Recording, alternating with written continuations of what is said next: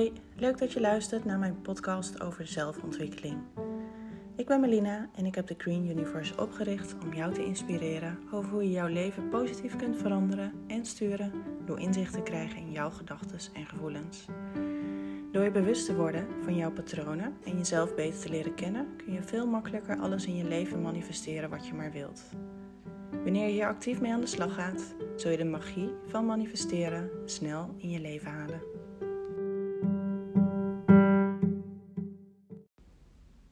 De afspraak voor mijn tweede ayahuasca-ceremonie dichterbij kwam, vroeg ik me af of ik wel moest gaan.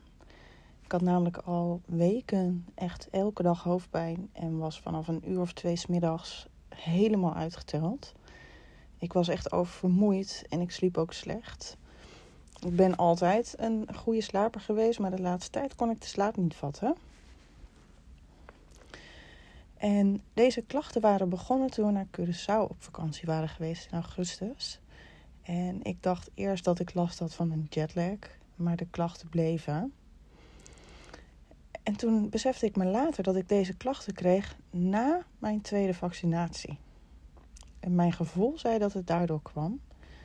En dat was ook niet het enige. Ik had ook last van mijn menstruatie. Ik had heel veel pijn en het was totaal ontregeld. Het was ook. Dat was eigenlijk al vanaf mijn eerste vaccinatie, maar na mijn tweede werd dat heftiger. En hiervan wist ik dus wel zeker dat het daardoor kwam. Ik heb daar normaal ook nooit last van. En um, ja, toch had ik besloten om te gaan. Um, ik dacht, ja, de afspraak staat al en um, ik ga gewoon. En deze ayahuasca-ceremonie was ergens anders dan waar ik hem de eerste keer deed. Want ik wilde graag verschillende organisaties uitproberen. Om zo te kijken waar ik het het fijnst vond en waar ik het dan vaker wilde doen. Mijn eh, eerste ceremonie vond plaats in een klein groepje van ongeveer acht en um, één ceremonieleidster en één assistent. En dit was een erg uh, gemoedelijke ceremonie. En ik had ook het idee dat deze persoon erg veel ervaring had en er veel verstand van had. Ze had eigenlijk meer een beetje weg van een echte shamaan. En dat gaf wel vertrouwen. De tweede ceremonie was iets rommeliger. Uh, er waren ongeveer twintig mensen van allerlei verschillende culturen. En niet iedereen sprak ook Engels, sommigen spraken alleen Duits. En ik moest zelf ook even omschakelen naar het Engels. De uitleg die van tevoren plaatsvond was eigenlijk prima. Um, een andere afspraak ten opzichte van de eerste ceremonie was dat je tijdens de ceremonie niet alleen naar het toilet mocht, uh, maar alleen met een begeleider. Vond ik wel een beetje gek, omdat we dat de eerste keer bij de andere organisatie wel mochten. En ze vertelde ook dat deze ayahuasca was gebrouwd tijdens de volle maan van 21 september. En hij zou ontzettend sterk zijn. Dus ik dacht dan, nou, dat wordt een uh, heftige ceremonie. Ik was trouwens alleen bij deze ceremonie en niet uh, met mijn vriend. En na de uitleg gingen we naar de zaal. En het viel me op dat de matrassen vrij dicht op elkaar lagen. Dus ik koos een plek uit die gelijk bij de deur was. Dan um, had ik ook maar één persoon naast me liggen. Ik ben nogal snel afgeleid en ben prikkelgevoelig, dus dat was voor mij wel belangrijk. De ceremonie ging starten en er was één ceremonieleider en er waren nog vijf anderen bij om te helpen met begeleiden. En dat waren stuk voor stuk eh, lieve meiden. Het was ook één man trouwens. Ze waren wel um, erg jong, vond ik. En ik begreep later ook niet opgeleid. Um, maar mochten starten met begeleiden zodra zij vier ceremonies hadden bijgewoond bij deze organisatie. Dus sommigen hadden zelfs maar zelf maar vier ceremonies gedaan. Ik vond dat wel wat weinig.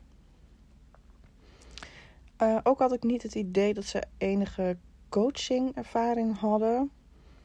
Um, ik denk dat dat wel heel belangrijk is in, in het proces, omdat sommige mensen best wel diep gaan. en bij oude trauma's kunnen komen. En je moet dan toch wel echt weten hoe je dat begeleidt.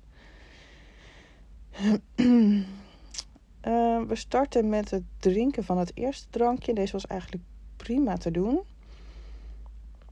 En al vrij snel volgde het tweede drankje. Die was iets viezer, maar beter te doen dan de eerste ceremonie die ik had. Die was echt heel vies. En ik ben gaan liggen en heb mijn oogmasker opgedaan. Ik herinnerde mij van vorige keer dat het drankje vrij snel werkte. En ik lag er nu eigenlijk een beetje op te wachten. Ik voelde nog niks. Ik voelde wel een klein beetje mijn tong tintelen. En dacht eigenlijk elke keer: oh, nu gaat het beginnen. En toch duurde het nog heel lang. En op een gegeven moment voelde ik mijn blaas heel zwaar en pijnlijk. Dacht, ik moet toch echt plassen. Nu al. En we lagen net. Ik voelde me eerlijk gezegd ook wel bezwaard om iemand te gaan roepen om met me mee te gaan. Dus ik besloot om nog even te wachten. Um, maar de druk op mijn blaas werd heftiger en ik was alleen nog maar daarmee bezig.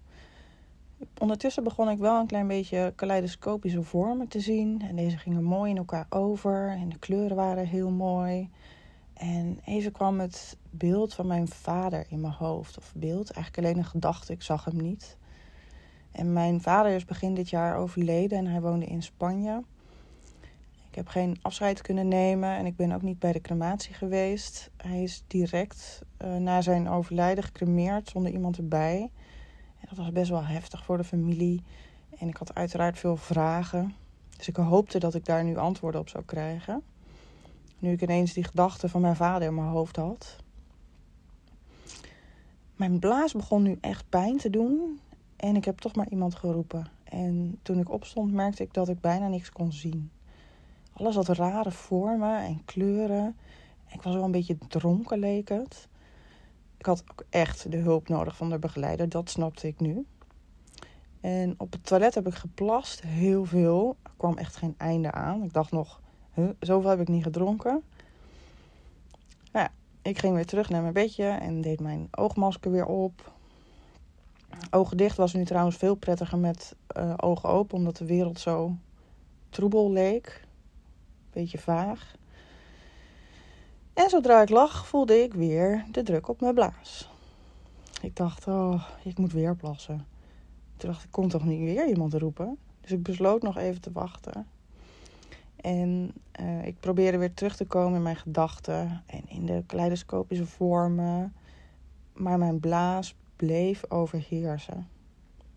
Dus ik besloot toch weer iemand te roepen en ik ging weer plassen. En weer terug op mijn bedje voelde ik meteen weer mijn blaas. Ik begon nu trouwens ook te tranen met mijn ogen. Ik huilde niet, maar er liepen allemaal tranen uit. Ik voelde het zo onder mijn oogmasker uitkomen en het bleef maar stromen. En ondertussen stond mijn blaas weer op ploffen. Maar ik besloot te wachten. Um, het, het kon gewoon niet dat ik echt moest plassen na twee keer te zijn geweest. En zo veel te tranen uit mijn ogen. En ik lag nog even te denken en ik bedacht me dat mijn vader was overleden aan blaaskanker. En dat dit misschien daar iets mee te maken had. Uh, vlak voordat ze ontdekte dat hij dit had, had hij veel blaasklachten. Hij moest steeds plassen en had ook een druk op zijn blaas. Dus ik probeerde me te concentreren om erachter te komen wat dit voor mij te betekenen had. Uh, helaas kwam ik daar niet helemaal uit en ik kwam niet meer in die, in die roes van de eerder. En gelukkig hoorde ik toen nog gong. En was het eerste gedeelte van de ceremonie voorbij. We gingen een tweede keer drinken. Ik had maar om extra veel gevraagd, want ik wilde er nu wel even goed in komen. En ook niet voor niets zijn gekomen naar deze ceremonie. Ze zaten rechtop te wachten op het eh, drankje en ondertussen hoorde ik mijn buurman een beetje proesten. Hij had een slappe lach, maar hij probeerde het in te houden. Het zag er een beetje, beetje schattig en aandoenlijk uit. Ondertussen ben ik toch nog maar een keer gaan plassen. En daarna ging ik weer liggen met mijn oog, oogmasker op. En um, toen ik lag hoorde ik nog steeds mijn buurman proesten. Uh, hij leek echt de tijd van zijn leven te hebben en had echt een uh, fantastische reis, leek het. Ik voelde nog steeds niet veel en had eigenlijk, uh, ik zat eigenlijk een beetje naar de muziek te luisteren. En dat klonk niet net zo mooi als in de ayahuasca-ceremonie die ik bij, andere, bij de andere organisatie had gehoord. Daar was ik echt één met de muziek. En leek het echt uit de hemel te komen of, of waar dan ook. En hier was het voor mij wel duidelijk dat de muziek gewoon werd afgespeeld. En het kwam niet echt bij me binnen. Ik werd er niet echt door meegenomen. En um, ik begon ook meer geluiden te horen om me heen van anderen die er echt wel diep in zaten. Een aantal waren aan het overgeven, een aantal waren met de begeleiders aan het praten. Dat was trouwens vet irritant, want die waren aan het verluisteren. En dat hoorde je dan de hele tijd op de achtergrond. Dat zo. En bij mijn buurman begon het uh, proesten inmiddels over te gaan in een luid gelach. Hij kon het echt niet meer inhouden en bulderde het echt letterlijk uit. En uh, tegenover me lag ook iemand en die begon ook echt keihard mee te lachen. En uh, er ontstond een beetje de slappe lach in de groep. Dus ik besloot om rechtop te gaan zitten en mijn uh, oogmasker af te doen.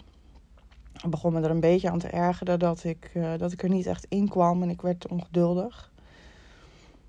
Ik zag dat iemand nog een drankje kreeg en ik twijfelde toen of ik dat ook moest doen. Maar ik dacht, ja, ik heb al best wel veel gehad.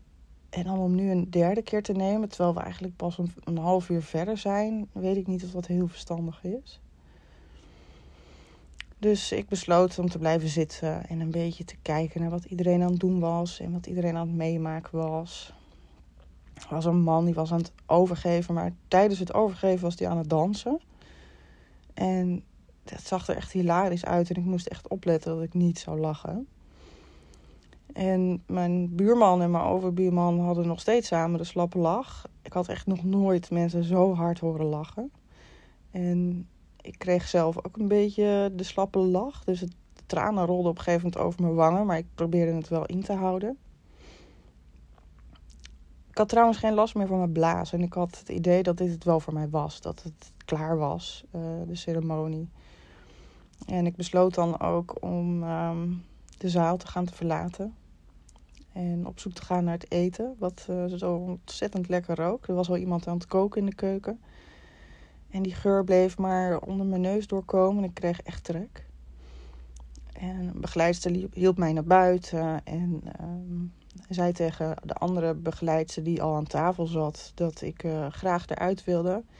Maar dat ik absoluut nog niet geland was. Ik dacht, nou, dan ken je mij niet. Ik ben zo nuchter als maar kan. En dit tweede drankje deed echt niks voor mij. Ik ben er echt uit. Dus ik had een kopje soep gepakt en wat uh, lekker stokbroodjes en lekker zitten eten. Ondertussen waren er ook al meer mensen aan tafel, dus um, die waren er ook al uit. Ik merkte alleen aan mezelf dat ik het wel moeilijk vond om te praten en me te concentreren. Ik besefte me dat ik eigenlijk nog wel helemaal in, zit, in zat in die ayahuasca. En het lopen ging lastig. Ik kon echt geen gesprek aangaan. En ik wilde eigenlijk gewoon het liefst naar huis. Ik voelde me niet prettig en ook niet op mijn gemak. Ik voelde me een beetje raar. Dus na het eten besloot ik even naar buiten te gaan in de tuin. En daar zat een man en daar ben ik even het gesprek mee aangegaan. Het ging over de ayahuasca-ceremonie, over kinderen, over crypto. En ik voelde langzaam dat ik een beetje aan het landen was en dat ik weer terugkwam op aarde. En binnen ons ontstond er wat tumult. Was um, blijkbaar iemand ontsnapt. En de begeleiders zeiden dat, uh, dat zoiets al eerder was gebeurd. En dat diegene in de supermarkt met een meloen stond te knuffelen. Ik kreeg echt een beetje de associatie met uh, drugs. Um, meer met drugs dan met een, een spirituele reis. En vond het een beetje apart dat zoiets kon gebeuren. En dat het zelfs zo'n effect op iemand kan hebben ook. Want ik zat er helemaal in en voelde me totaal niet met beide benen op de grond. Maar zoiets zou mij nooit gebeuren. Ik heb altijd de controle gehad over mezelf. Ik wist op alle momenten precies waar ik was en wat ik aan het doen was. Je kunt echt diep in een reis zitten, maar zodra je je ogen open doet, weet je altijd wat je doet en waar je bent. Je houdt altijd deze controle over jezelf. Dus ik vind het gek dat iemand dan die controle verliest en zelfs probeert te ontsnappen. Maar goed. Normaal blijft iedereen altijd uh, slapen. Uh, nog een nacht. Uh, ik had sowieso van tevoren al besloten om dat niet te doen. Ik wilde lekker thuis nagenieten. En lekker thuis landen in mijn eigen omgeving en in mijn eigen bed. Ik heb meteen overlegd met de ceremonieleidster. En ik had aangegeven dat ik naar huis wilde. En normaal doen ze dat niet, maar ik kreeg wel toestemming. Ik had trouwens sowieso uh, naar huis gegaan, want ik ben natuurlijk de baas over mezelf. Maar ik had mijn eh, vriend dus geappt dat hij me kon komen halen. En ik wilde ook eigenlijk zo snel mogelijk weg.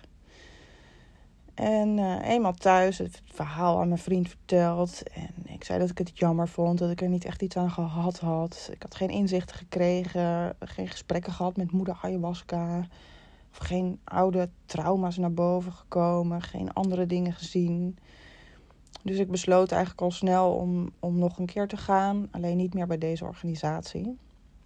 En ik bedacht me dat ik misschien de volgende keer wel een privé-sessie kon boeken.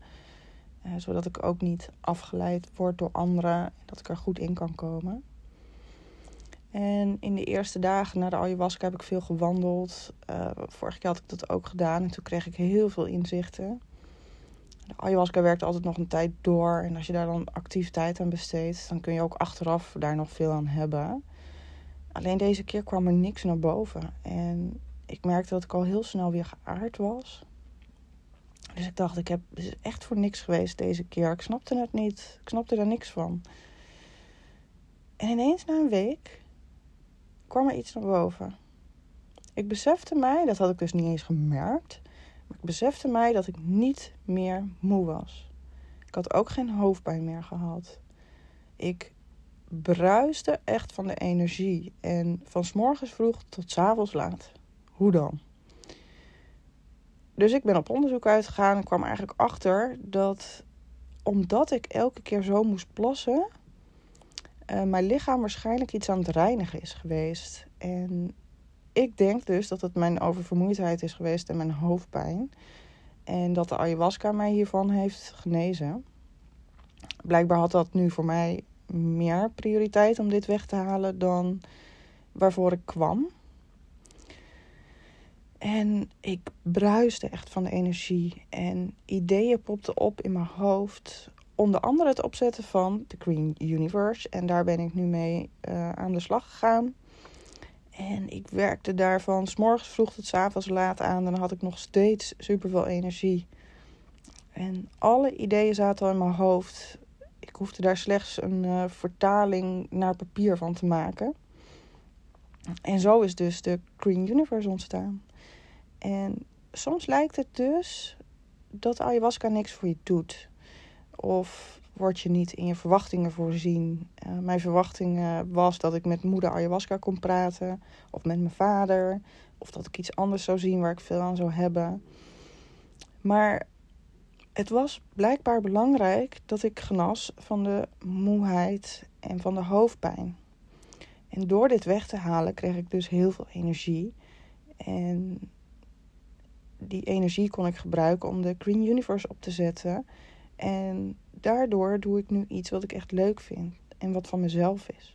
Ik hoef dan namelijk niet meer voor een baas te werken of als ZZP'er. Ik kan de hele dag bezig zijn met zelfontwikkeling, met lezen, eh, met anderen helpen ehm, door ze te informeren over spiritualiteit en manifesteren. Dus wat ik heel graag doe de hele dag, zet ik ook direct om in werk. Ik besefte mij dat het leven soms best wel gekke wendingen maakt. Want uh, dit had ik echt niet aanzien komen. Ik heb me heel lang afgevraagd wat ik zou willen doen voor mezelf, maar kwam er eigenlijk nooit echt op. En beter had het voor mij niet kunnen uitpakken. Dus ondanks dat ik eerst teleurgesteld was, heb ik nu iets bereikt wat mijn hele leven positief beïnvloedt. En ik ben echt gelukkig hiermee. Ik heb ervan geleerd dat het leven een pad kiest die voor jou het beste is.